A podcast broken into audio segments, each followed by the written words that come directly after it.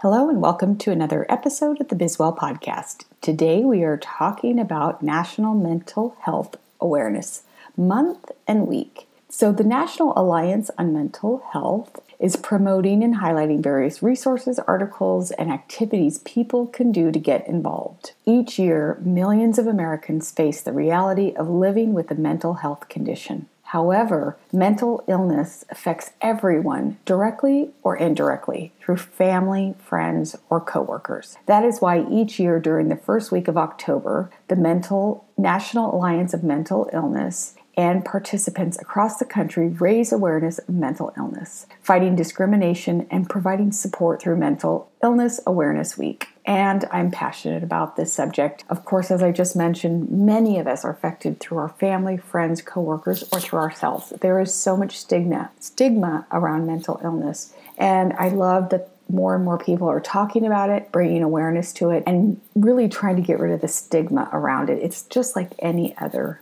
illness. Mental illness conditions are important to discuss year round, but highlighting them during this time provides a dedicated time for people to really talk about it and have a reason to bring it up to friends and family.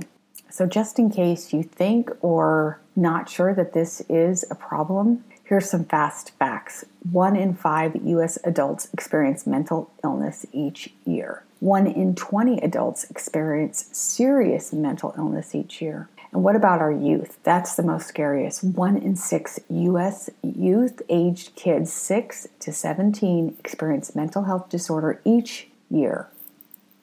Some of the disorders that are very common and reflect the facts I just mentioned are anxiety disorders. 19% estimated 48 million people. And I will count myself and tell you that I am one of those 48 million people that have anxiety. Major depressed Depressive episodes reach 19 million people worldwide. Post traumatic stress disorder, bipolar disorder, borderline personality, obsessive compulsive, and schizophrenia, just to name a few. But anxiety disorder is the highest at 19%. So you're asking yourself, okay, great, these are the stats, but what can we do? What if I'm experiencing this or someone I know or love?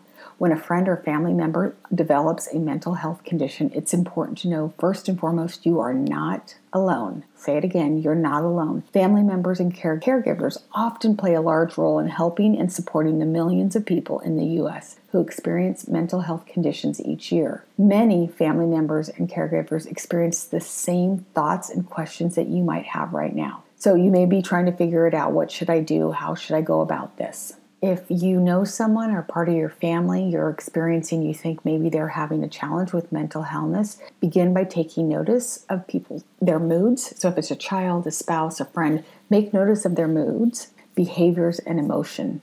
Earlier, early intervention, especially in children, is critical because mental health conditions can often get worse without treatment. So, what to do if you notice symptoms? If you think you notice Schedule an appointment with a licensed psychiatrist or psychologist as soon as you can. I was talking to someone just yesterday. She's her mom passed away during COVID.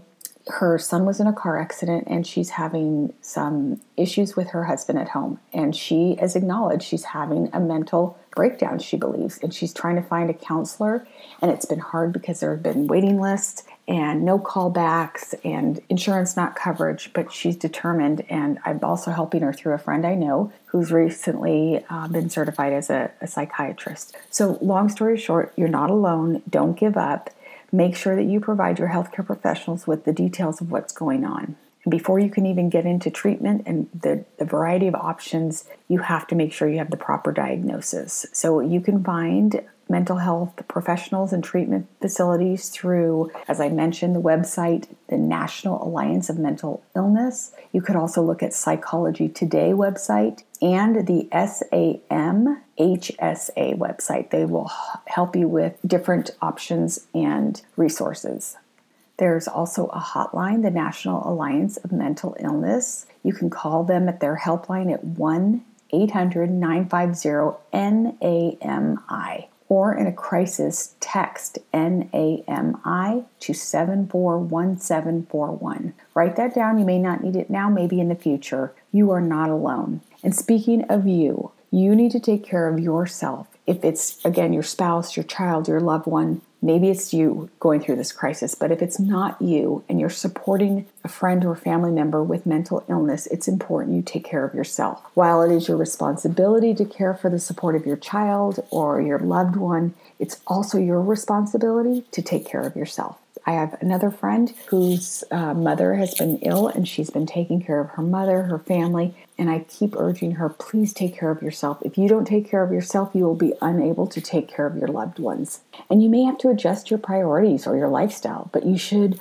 avoid letting the challenges posed by your loved one's mental health condition make you neglect your own. In some cases, the stress of supporting a loved one with mental illness can contribute to the experience of mental health challenges in your own right. So, if you begin to feel that you're struggling with sadness or anxiety, don't hesitate to seek treatment for yourself. If anything, I want you to take away from this today is let's end the silence around mental health, anxiety, uh, depression disorders, whatever the mental health challenge is, let's end the silence. I love that we've seen celebrities online from Demi Lovato and, and others talking about their mental illness because this will help especially those younger folks and elderly people who are embarrassed to talk about these things. We've never talked about them before openly, but we need to end the silence. If you're listening to me, you're probably thinking, well, do I or does my loved one? How can I tell? Trying to tell the difference between what expected behaviors are and what might be the signs of a mental illness isn't always easy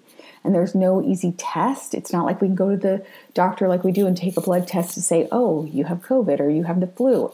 Unfortunately, we don't have a test like that, so there's no easy way to identify mental illness other than looking at the actions and thoughts that may be typical behavior for a person if they've changed. Each illness has its own symptoms, but common signs of mental illness in adults and adolescents can include excessive worrying or fear, I have been plagued with that my whole life. I have excessively worried about so many things that have been irrational and not normal. So I know that, you know, there are other people out there that probably experience that like I have.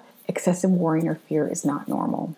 Feeling excessively sad or low. Another thing could be confused thinking or problems concentrating, extreme mood changes, including highs and lows, avoiding friends or social activity, changing in sleep habits, all of these could be signs. Changing in eating habits. So, again, observe behavior and actions of your friends, your loved ones, or yourself. And if any of these don't sound or sound like you may be doing them, get help, reach out. There are so many resources. Again, if you just want to go to the National Alliance on Mental Illness website to see more, you can find information there.